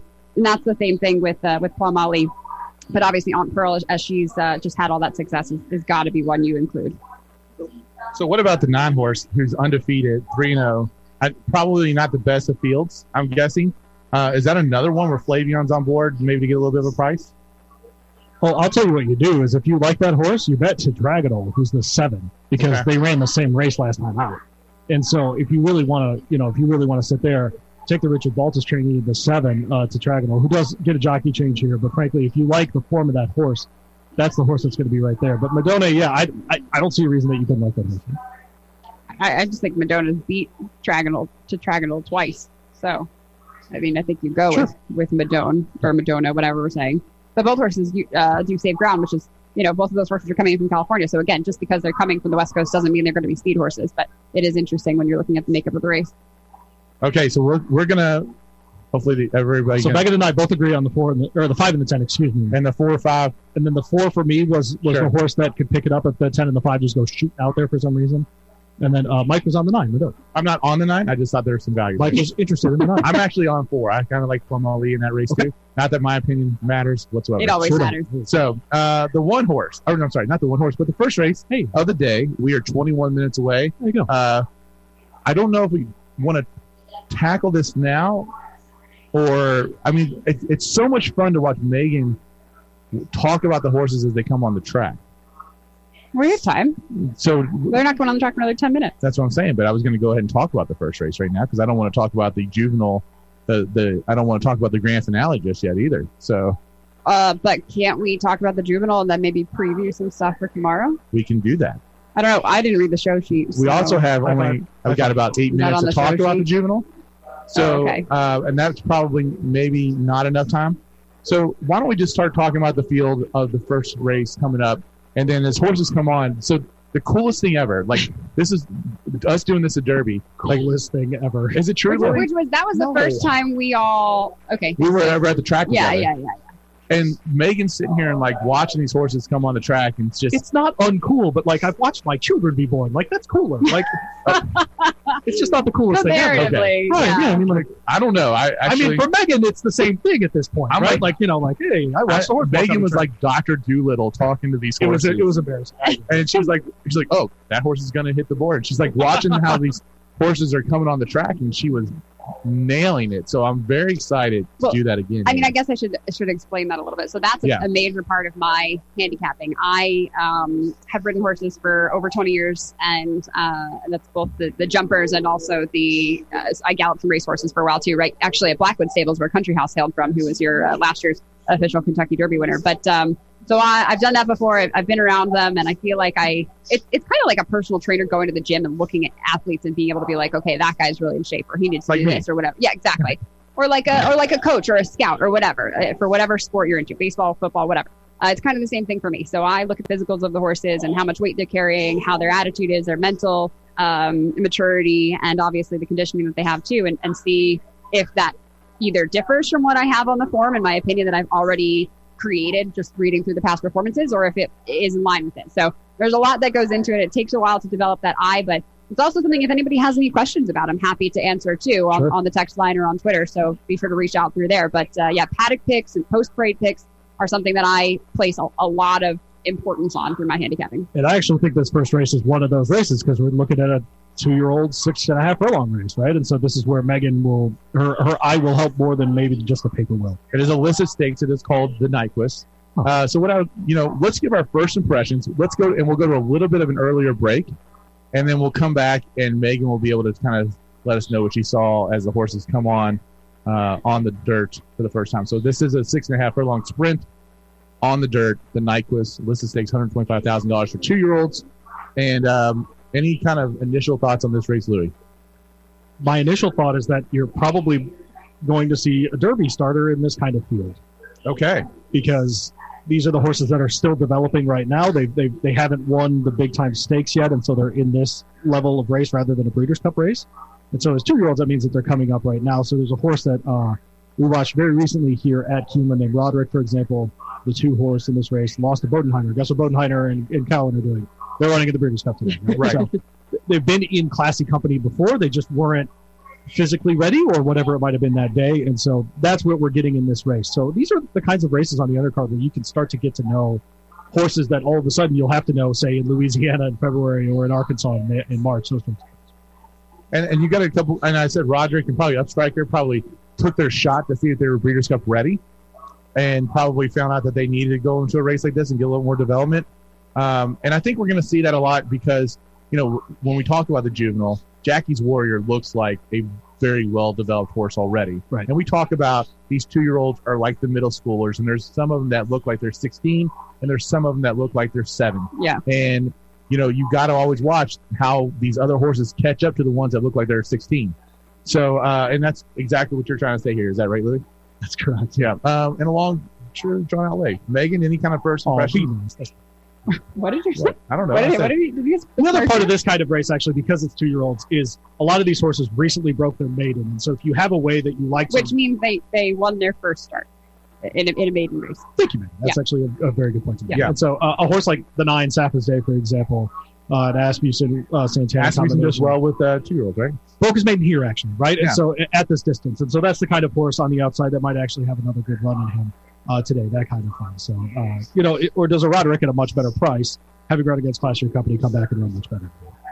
Megan? I mean, I if Roderick runs to the numbers that he did on debut Right. at Belmont in that maiden special weight, then yes, he is your winner here. And actually, he goes from ten to one to what is he at eight to one right now? Um, so he is a horse that I think you certainly have to respect. But the interesting thing is, is that they shipped him out to California, which mostly Ward does, to run him in the Best Pal, the Grade Two event, and he um, had the blinkers on just like he did on his debut. He ran absolutely nowhere. So I don't know if that was just the the ship. I mean, he was fifty cents on the dollar. This horse was favored to win. Um, Put up a six here. yeah, and he was beaten by 26 lengths. So they they then take the blinkers off the horse for the next start in the Indian summer here at Keeneland. But they also move him over onto the turf course. Yep. Now we're running the horse without the blinkers and moving back over to the dirt. Right. So there's just a lot of movement happening. Yep. However, if we again the numbers that he ran on his debut are probably good enough to win here. Granted, he was also going five furlongs instead of the six and a half. So Right. I feel like Roderick is still kind of figuring out what he wants to do. He's very well bred for, you know, he he should be able to get a little bit more distance. He's hired by Into Mischief, so he should be able to, you know, get up to a mile. And to be really historically. clear, I don't think he wins here, but it's a two-year-old race, and these guys are, you know, not in the in the Breeders' Cup races for a reason. Yeah. Um, I, I went with Staffa's Day on top on the outside for Steve Asmussen, who, like you said, has the local experience here at Keeneland. Just the way that this horse won, I mean, he was i- i- so confident in his movement. For He sure. just kind of, like Ricardo, flicked the reins at him. The horse was like, okay. And he just rocketed past the rest of the field. And I actually thought there were some decent horses in there. So um, Sapphis Day, I, I think, is your winner in, in this spot. But then the one highly motivated for Chad Brown, who's had two starts already. Um, he ran an off track on debut. He finished a good second by a neck, and then at Belmont last time over a, fir- a fast course. Pardon me. He finished first and was able to to sit off the pace. So I think you're going to see some speed, like you saw from um, Upstriker for Ron Moquette, who typically likes to go to the front, quick tempo. Will be out there early as well, and maybe even soft as day. So if that's the case, a horse like the one highly motivate, motivated with a good break can just kind of sit there and and sit a trip. All right, so we're going to take a break right now. This is the Horse Racing Happy Hour. I'm Mike Condolfo, Willie Rebello, and Megan Devine joining me. You can uh, find us on Twitter at Horse Happy Hour. Uh, we release podcasts every Thursday if you like what you're hearing. Louis, the UPS uh, job text line. Four three seven nine six eight five zero two four three seven You nine want six eight to eight. hop into the fun, but we'll be right back and we'll get Megan's take as the horses will be on the track for this first race. All right, welcome back to the horse racing happy hour. The horses are in the paddock. They're walking down the chute right now. Uh, we are live at Keeneland for Breeders' Cup 2020. I'm Mike Andolfo. I'm joined by Louis Ribeau Okay. and the fabulous Megan Devine. Hi. And uh, yeah, so we're gonna get first take here. The there's the bugle. Uh, the horses for race number one of the day are coming on the track, and we're going to get Megan's initial impressions as they come out to our left. Dance, monkey, dance. Dance, monkey, dance. The Show us horses. what you got. I see four legs. They have four- their There's no tails. horses on the faces. track yet. No, they're they're trying to get here. Eyes. Oh wait, there, oh, oh, That horse has a nose. That, there's no. That's a pony that, horse. uh, well, not they're, a- they're coming then. I see yeah. There they come. So, so again, to kind of recap where we are in this first race, uh, Megan is high again without seeing her on the track. Uh, or high and seeing him on the track is Sapa's Day of the nine horse. Uh, Louis is going with I mentioned Sophist Day first. you did, but is that Yeah, your I was also, that I your pick? also really Oh. like highly motivated. and highly motivated. The one nine and one, and the one is on the track right now. Highly motivated's out there as well, and they're they're coming on slowly but surely. Here's- Slowly but surely. Uh, Louis, who was your pick? Pick. Oh, the nine. I'll stay with the nine. The nine. Okay. So we're both- everyone's on the nine here. The softest day. Uh, Steve Asmussen again, who is incredible with his uh, getting his two year olds prepared for these kind of spots. Uh, and Megan as well does like highly motivated. It, you know, and it's interesting because the money just a moment ago was on the four horse at like five to two, I think it was when I looked up, and Upstriker was six to one in the morning line. So and today is one of those days you're absolutely going to watch the board, see who the early money goes to uh, if, if you're watching along, and uh, and see how that moves. If there's any market movers, you know, late towards the race, or if as there's 30 minutes, 25 minutes post rather, if the horses just take a dive or something, you want to see where that money is going. I think that's a really important part. You know, uh, Louie and I were kind of talking about that in the car ride up because with no fans in attendance, uh, you have a situation where the, the money's actually coming from people who bet and handicap. Like this is not like your casual person just betting races. And so when you start watching those numbers, they kind of probably they probably have a little bit more meaning behind them. Is that right, Louis? I agree with that take, especially race one at 11:23 Eastern. at Eagle and Christian. right. The thing I'm watching right now are the exact pools, just to see where the money is going. I'm as watching opposed to horses. just the uh, I'm, lots of horses are pooping right now. All right, go ahead. how many money. Well, the one horse Paint poop, the picture for us here. This is radio. the four horse poop, the Theater of five mind. horse is getting his tail up like he's gonna You think guys about are pooping. unbelievable. All right, go ahead. You're watching the what now, Louis? I'm watching the exact pools to see what I'll pay, um, as opposed to just the win pools. And people do like uh, the one, four, and nine here in the exact pools. But even just a, a one dollar exact box with the one and nine, if those two horses come in first and second, All we right. pay about seventy one. So.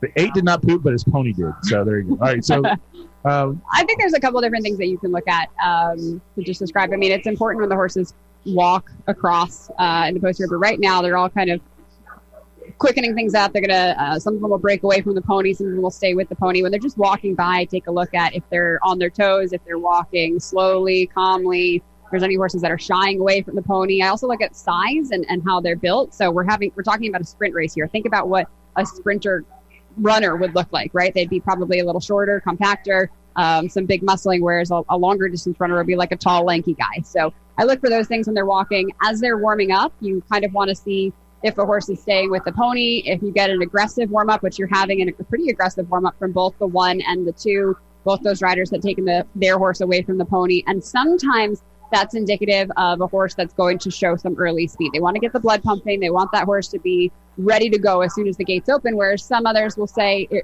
if they are closers, they might just kind of let the gates break open and then they will get their positioning and they'll, they'll do their running later in the race. Now, it's not always a guarantee. Sometimes you just want to get that horse going, just like you would if you jog um, before you work out. It's the same kind of thing. But I, I think there are some tells sometimes uh, with these horses that you can take a look at. Now, the, there's so many great trainers in this field. You've got Ch- uh, Chad Brown, you've got Wesley Ward, you've got um, Steve Asmussen, and, uh, and all of those horses look good. I would say that I thought that the cheer Roderick was he's a little fireball. Um, he's on the the shorter, compactor side. I love the way that he looked in the post grade, and he got a nice aggressive warm up here for a horse that you know it does like to show a little bit of speed. So I like Roderick the more that I've seen him on the track, but um, sticking I, I with thought Papa's that, day. I thought that the nine was also very good. I'm disappointed though because uh, you know you when you watch races from day after day after day, you have to go back and I think the question is, and it's so cliche, but who did they beat, right? And that that exists at the graded stakes level, and that exists at the maiden special weight level.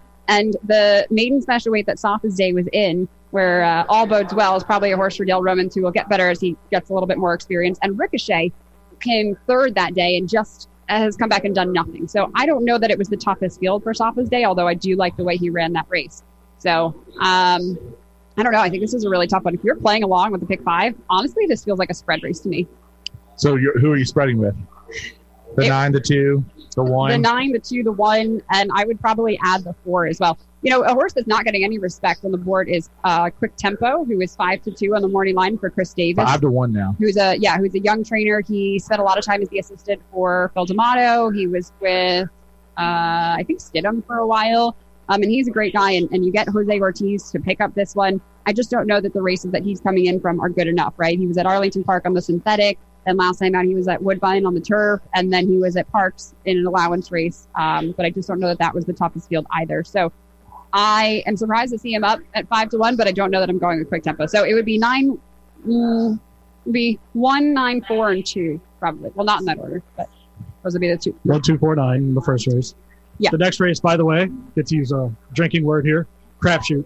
Yes. is Oh, that what it is? Welcome into race two. Crapshoot. oh yeah, that is that. That's a, a drinking rule as well. Yes. Yeah. Yeah. I mean, that's a, a very tough one. It's a, a stakes race already. So you have a lot of these horses, like Louis said, that won their first start recently. Yeah. And so going first time versus winners can also be a tough thing for horses to do. I like to sometimes look for horses that graduated from either maiden claiming, maiden special weight, and then faced horses. And I mean, on today, you see allowance levels or claiming levels. Um, and maybe they didn't win that second time out, but they got that experience. And I, I feel like oftentimes we see those horses do well.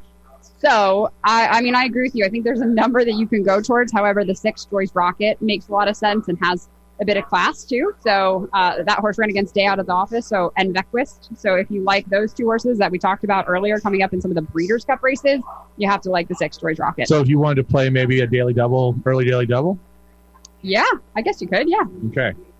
Well, I mean, I don't think that that's. A, it, it would be tough for me to say a single in a field that's wide open like this, but I think Joyce Rocket is a pretty solid play. okay, there you go. So we'll and we'll break down that second race. Uh, Joy's Later on the Rocket show. loses to the grass is blue in the next race. I mean, yeah, I was going to say that's the other horse. You can't forget about Chad Brown. so um, this is the Nyquist. The next one is the Songbird. Uh, there you go. That's uh, they're they're getting ready to uh, get to approach the gate. Uh, we will not be able to do the Race calls. race calls like we did at Churchill. Well, the speakers were so loud they'll probably just hear them. Yeah, anyway. that's probably true. um, while we're waiting for these horses to kind of love, what, what are you all looking forward to tomorrow?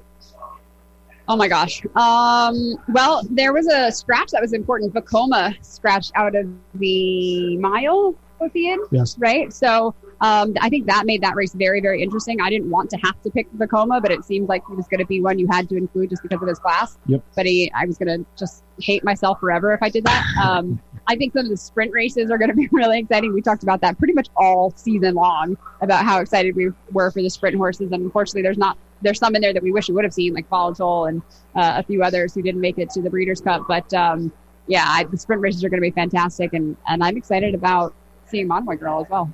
I want to let you know that Degenerate Louis is placing his bets right now as we speak, as he should be. Well, I'm trying to By the figure. way- I'm trying to actually. I got I'll mine put up. together an early pick three here. You settle Yeah. down over there. Okay, all right. That- that- You Do got people a lot. want to hear my terrible pick three? Yeah.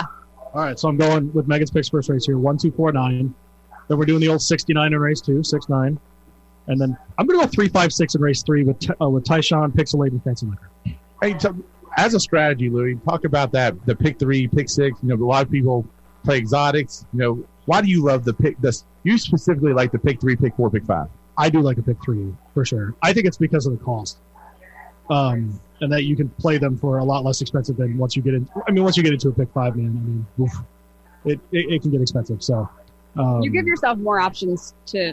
and also through the day, I can kind of change those bets as Mhm. Like if I lose the first leg of the pick three and it was twelve bucks, I don't feel like the world's over. But you get a lot of coverage. So like the the problem is is, is that say you want you're an exact or a trifecta player. Like if you like multiple horses, the more you put in there, the, the more it's going to cost you um, if any one of those horses comes in, right? So I think with the attraction with a lot of these multi-race wagers is that you can get in for a low minimum. So some of them are 50 cents, some are even 20 cents, but not here today, uh, a dollar, and you can give yourself a lot of coverage and, and any one of those numbers can win that race. And if you get one of your numbers that wins in the first leg of the pick three, you move on to the pick, uh, the, the, the second leg. If you win that one, then you go on to the last leg. And if you win that, you win the pick three. So you have to kind of wait around for a little while, but I really enjoy playing them and it gives you something to look forward to during the races as well. Louis, who'd you have in the third race? Oh, sorry. Uh, let me pull that back up. I have um, three, five, and six. Three, There five, you and six. All Just a right. few more, one more left to go as the nine horses headed in. Yeah, they're, they're loading the gate right now. There's uh, Sa- Sapa's Day. Twelve dollar Um, pick three. and um, yeah, and I actually I added the five from race one in there, and they are now Okay. off, and the fir- the day has begun. They are on the track. So is that a fifteen dollar pick three? This Fifteen dollar pick three is There what you I did, and I thought it was worth putting the five out there.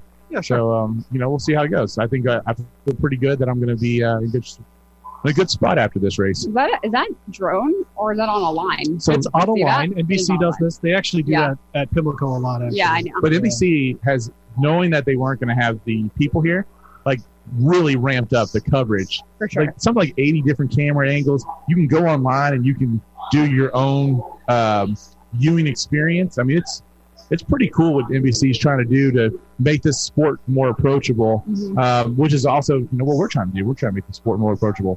So they are uh, they're coming down. They're coming down around the last turn right now.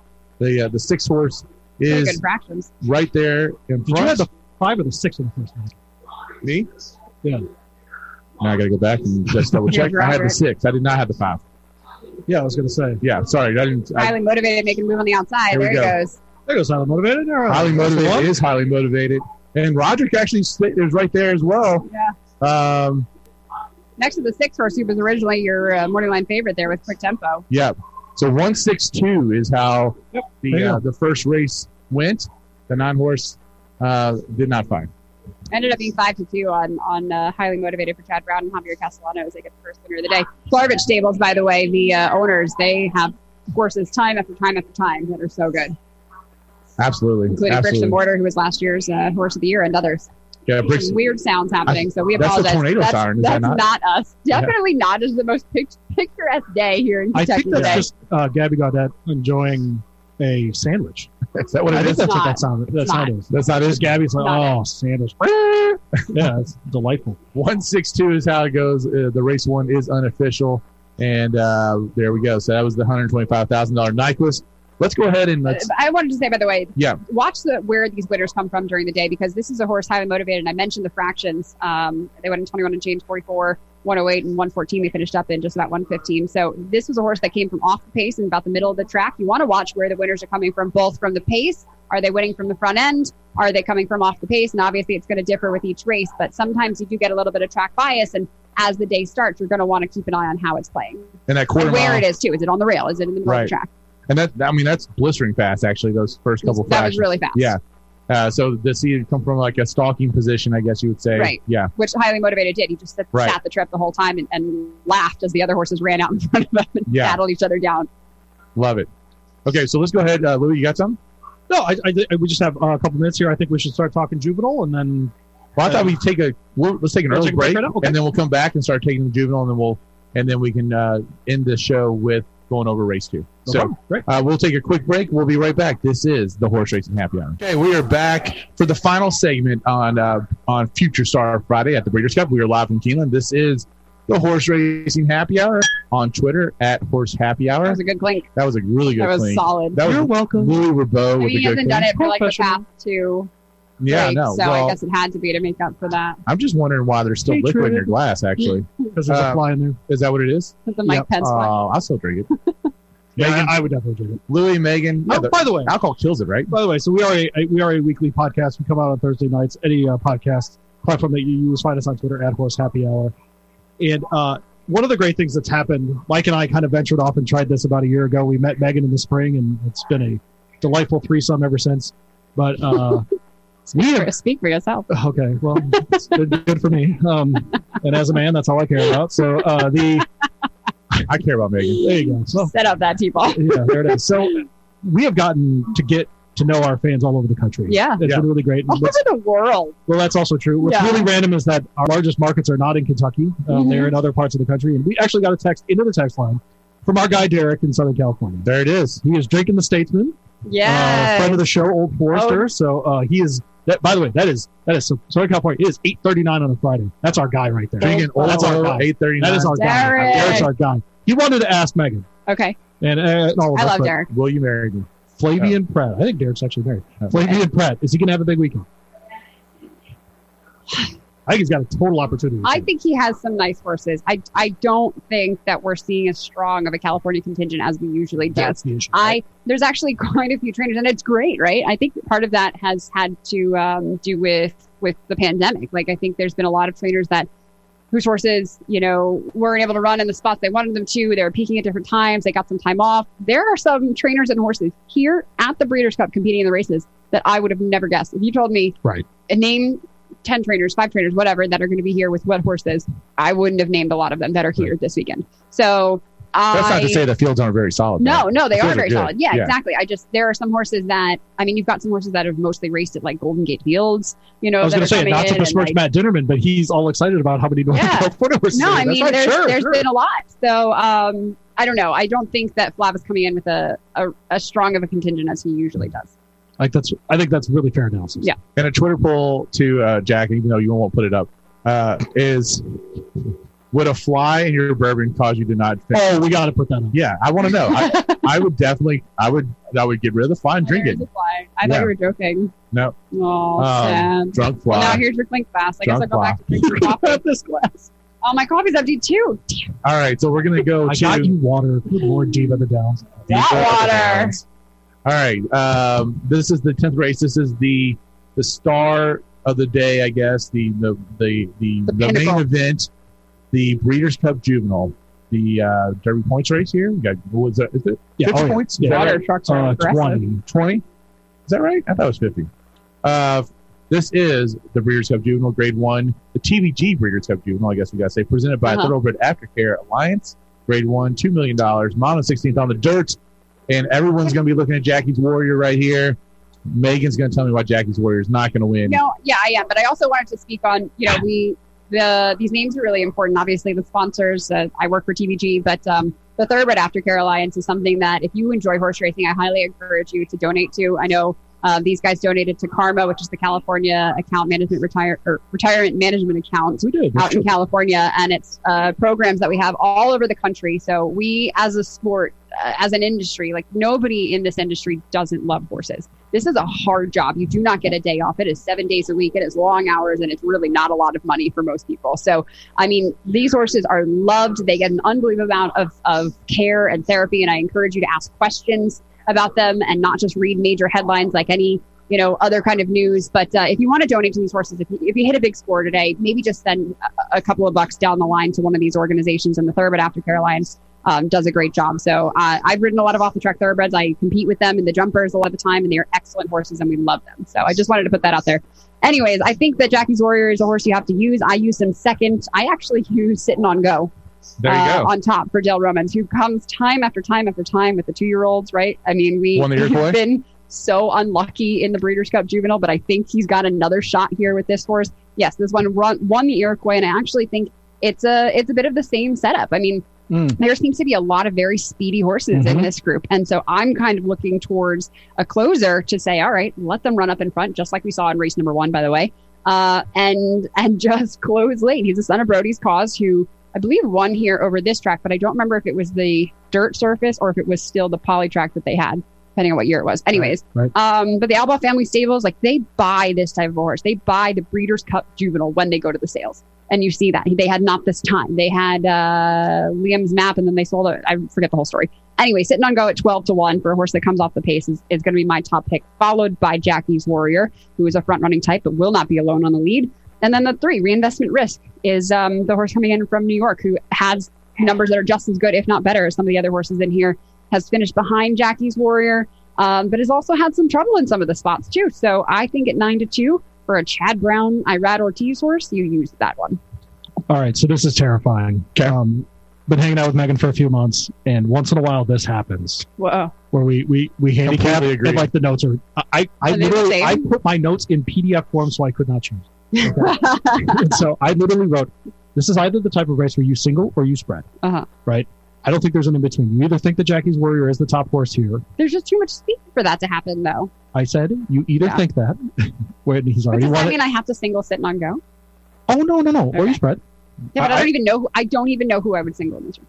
I think it is just a I, spread. it's it's Jackie's Warrior if you single is Yeah, what I'm I saying. guess. But if you spread, but by the way, Jackie's Warrior. The reason you single him is because he's already won at Churchill Downs, Saratoga, and Belmont. He's won Mhm. two Grade Ones and a Grade Two. hmm He looks like a freaking four year old. hmm However, if you're going to try to cash a big ticket here on a pick four, you look around. I have sitting on go as my number two horse. He won the Iroquois, like we talked about. It was very impressive on Derby Day. I have three reinvestment risk. He would be undefeated if Jackie's, War- Jackie's Warrior didn't exist. hmm And the 14 calibrate is a massive long shot, but was wrapped up in his last start. Should be incredibly fresh on the outside with fantastic housewife Ri- Ricardo Santana Jr. And his works at Keeneland have been really, really good. And so um, I, I'm going to actually try to build build a bigger ticket. Megan and I are going to go different here. I'm going to single Jackie's War in the last I'm Okay, wow. I'm Oh. And so- liking is the is the mile at Churchill one turn or two turns? for these. It's uh, one turn. It's One turn, Okay, but they okay, would okay. shoot. that's what I thought. it was. Um, I'm, I'm going to be betting a name in this race. You are. Yeah. Oh, and that's the other thing too. We should mention if you guys like a name, if you have a hunch play, bet it. Yeah. Especially if you're playing the races for the first time, it's very much like the blackjack table for newbies that sit down. I mean, they oftentimes just like sweep. So just just The- take a No shot. pressure. Yeah. the uh, the going to the horses, the horse races going up, going to the derbies, going to the breeders' cups was something I did with my grandfather Charlie, who was a car dealer, and so there's Hot Rod Charlie. There you and go. I will be uh, putting money on Hot Rod Charlie for- at thirty to one. Why? um, it's and the that's- Doug O'Neill. Why not us? It is. That's right. Why not us? Why we gets the not money. us? We gets the money.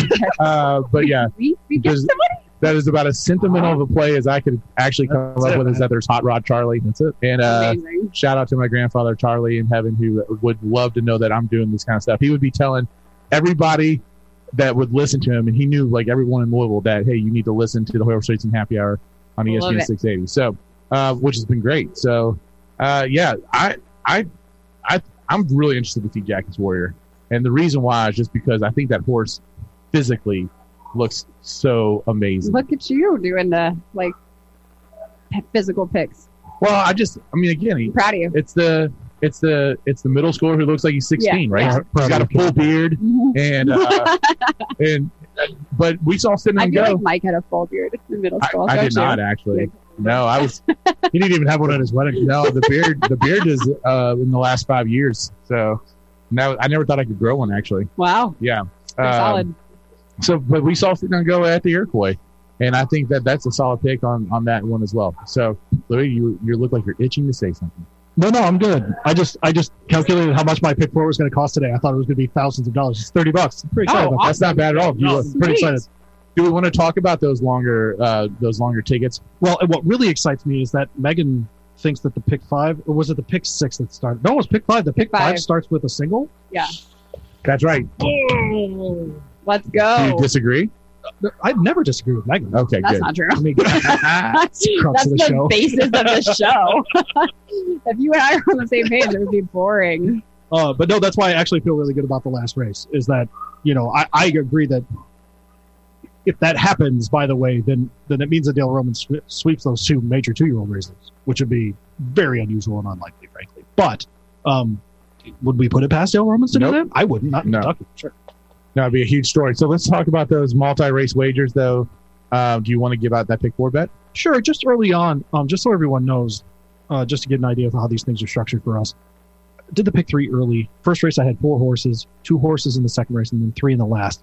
At a 50 cent bet, that's 12 bucks. That's why I like to play pick threes Yeah. because you get some coverage, but they're not going to break the bank. Once in a while, by the way, you hit them and they pay like $17. Yeah. So don't get like, don't think that your kids are going to college. But or I, something. I like to play the pick uh threes for is the dollar a minimum today? And the pick No, six is pick the dollar. three is- the pick It's six is a buck today, but the pick threes here. are okay, still yeah. 50 So cents today. so the, the minimum is fifty cents. So that's the lowest that you can go. But if you your pick three, even if you play it for a dollar, is probably not gonna break the bank because you're not gonna take that many Totally. horses. So I suggest if you are playing those pick threes, don't play the minimum, just up it a little bit more. Right. You're just gonna double whatever the cost is. So if you play a pick three and it's twelve dollars, it'll be twenty four dollars. Doing two but your picks and but bets. your yeah exactly but your return would be would be greater so give yourself the opportunity to actually make some money if you're playing the pick threes that's right. And frankly, with this pick four, and Since- again not a huge score but like some, Yeah. some if I felt great, like I, I was like, man, I, these are the horses that are definitely going to win.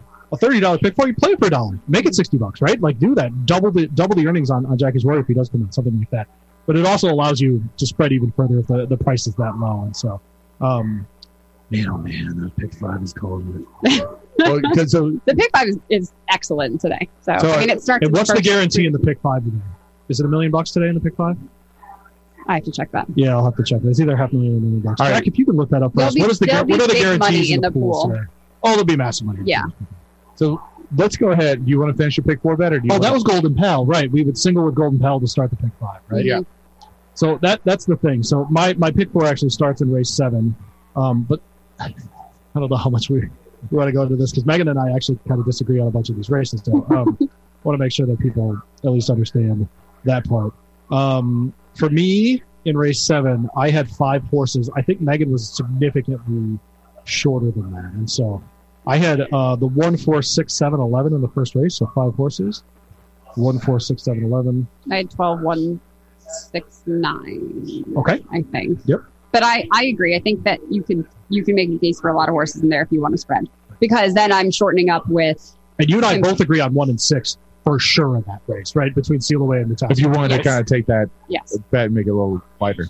Right. Or if you wanted to build a pick three around that race. But the great part about it, you just have to think about how these races, how to structure your ticket around the specific races. So wherever you think you have a really solid opinion, go with that. Right.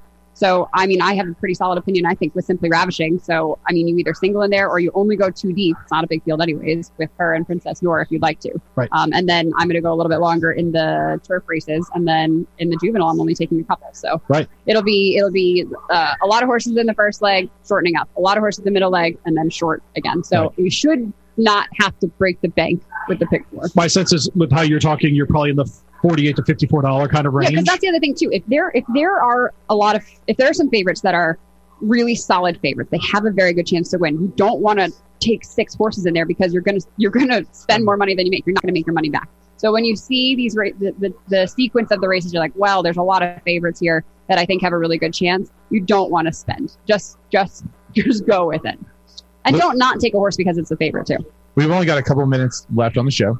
Uh, and I want to finish up by making sure we give out picks for race two. Anything else on the undercard that I'm really you're really excited about? Like, there's one thing that I'm really excited about on the undercard. I know Tyshawn's in the undercard. That's something you're excited about.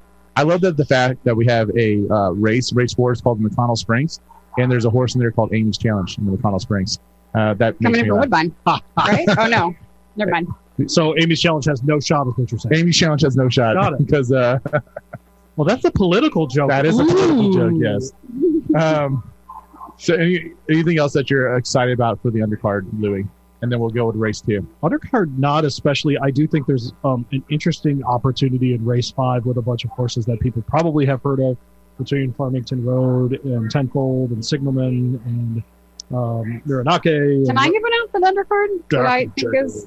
I, I, I don't know why You Royal both Charlotte is six to one. Okay, and that's in race four. Is that correct? Yeah. Okay. Chad Brown, Javier Castellano. I mean, I know that she's been she's had some spots where she hasn't um, won. Right? I, we we talked about this on the show. She was set five for seven in 2019. She is 0 for four here, but she does have a couple of good second and third place efforts. But this is a horse that's been in graded stake after graded stake after graded stake, and she's been facing some very good company. I don't think that this is a very tough. Uh, there's not a lot of horses No. in here that have the same form as she does. Correct. So I think Royal Charlotte gets in a much softer spot here. And we see Chad Brown do this. We see him bring horses back after a layoff in a soft spot, Monmouth, right? And then they improve or he steps them up the next time out. Belmont, fine. It was the third behind Frank's Rockette, who's in the Breeders' Cup sprint question mark. Right. Um, so Royal Charlotte at six to one, if that price stays anywhere near there, you hammer on that horse. Okay. I There you go.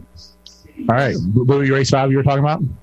No, just the, the, just how wide open it feels to me. There's a Um, lot of familiar names. in Yeah, a there, lot of familiar names. in A there. couple of You horses that know, ran the Derby. Cusca Parfait in that race. Yeah. I mean, Dak Jandal's in that race. But- Dak Jandal's coming off a massive I like outing. Rocketry in there Yes, I mean, Rocketry's in that race. I mean, at it's- 12 to one. There you go. All right, so we got about five minutes left to talk about this race number two, and uh, and we'll and we'll end the show with that, and then we'll be back here tomorrow. The Hap- horse racing happy hour returns to Keeneland for Championship Saturday. By the way, after just the to Breeders' Cup just to fully tease, I will put out that pick four on Twitter on our at horse happy hour today. at horse happy and hour. we will Twitter. put mine up. We'll put Megan's up. We'll see where. There you go. All right. Bet them both. All right.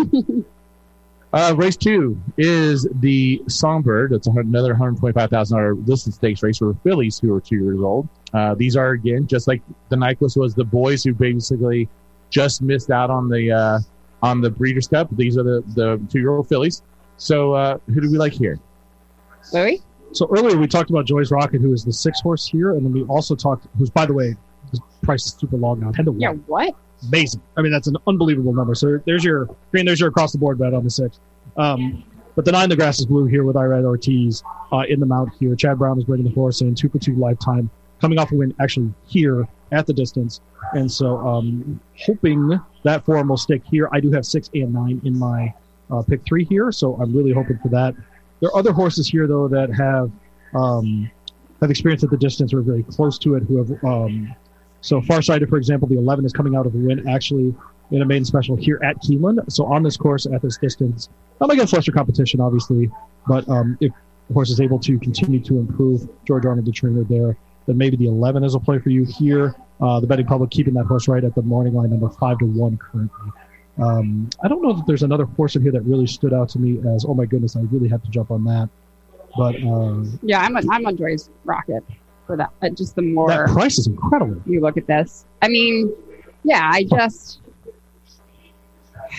I, I, I can't, I can't find anybody here either. I, I like the nine, uh, the grass is blue, who needs a little bit of a pace setup. Came from off of it last time and, and didn't have uh, the best start. It was right here at Keeneland. It was a pretty tough level. Allowance optional claiming. They protected the horse, so it, it couldn't be claimed that day. Still graduated from a maiden claiming event. Obviously not trained by Chad At Brown Monmouth, at the yeah. time at Yeah. Monmouth. Yep. And I don't know. I don't think the numbers are too far ahead of Joy's Rocket, who Sure. has experience in stakes. And just again, the who did they beat angle.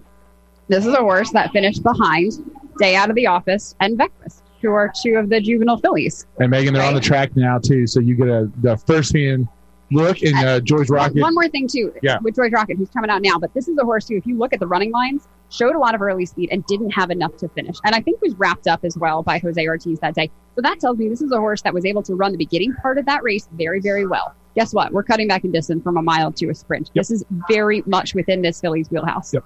and so how she look on the track to you? Uh, she looks good. She's showing good energy. She's on her toes, so she's kind of uh, Right. doing like a light jog. People overuse that term a lot, so don't place too much on that because there's let's see, one, two, three, four horses now she stopped jogging that ha- are doing that. That doesn't mean a horse is going to win right away. What the difference is is seeing a horse that is focused um, and is on their toes.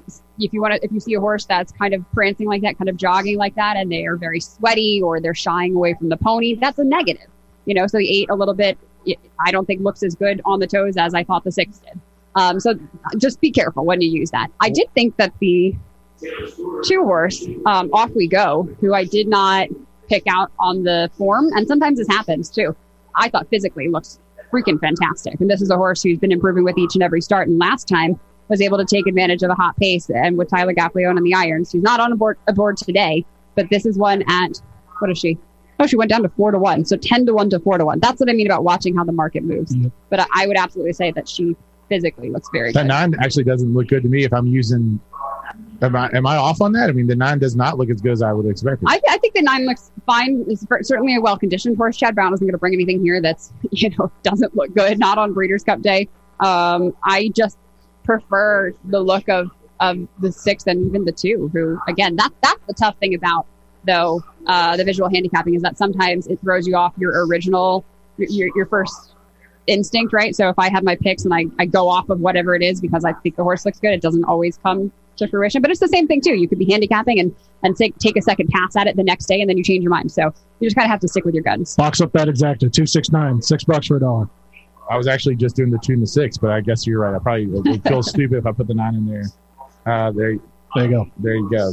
Six buck bet, two six nine exacta box. Frankly, the pay might be better just to keep the six by itself across the board. I did that as well. Put five dollars across the board on the six. So that's that's what I've got on this Take, uh, a, take a race. shot with a straight win bet too. If you guys are, if you Right. like a horse, you know, place five dollars to win, pla- place ten dollars to win. You might get lucky with it, and you're going to get a pretty good return uh, when you up that minimum. All right. Well, our Friday is over. It was a- Man, that's It's flew time by. for us to pay the tab and get out of here. Uh, big shout out to Crean, who was awesome for us back in the studio. And uh, we'll be back here again tomorrow, 10 to noon on E ESPN Louisville. You can find us on iHeart, uh, and we'll put the show replays up on our podcast site as well. So thank you very much, and we'll see you tomorrow here from the Breeders' Cup.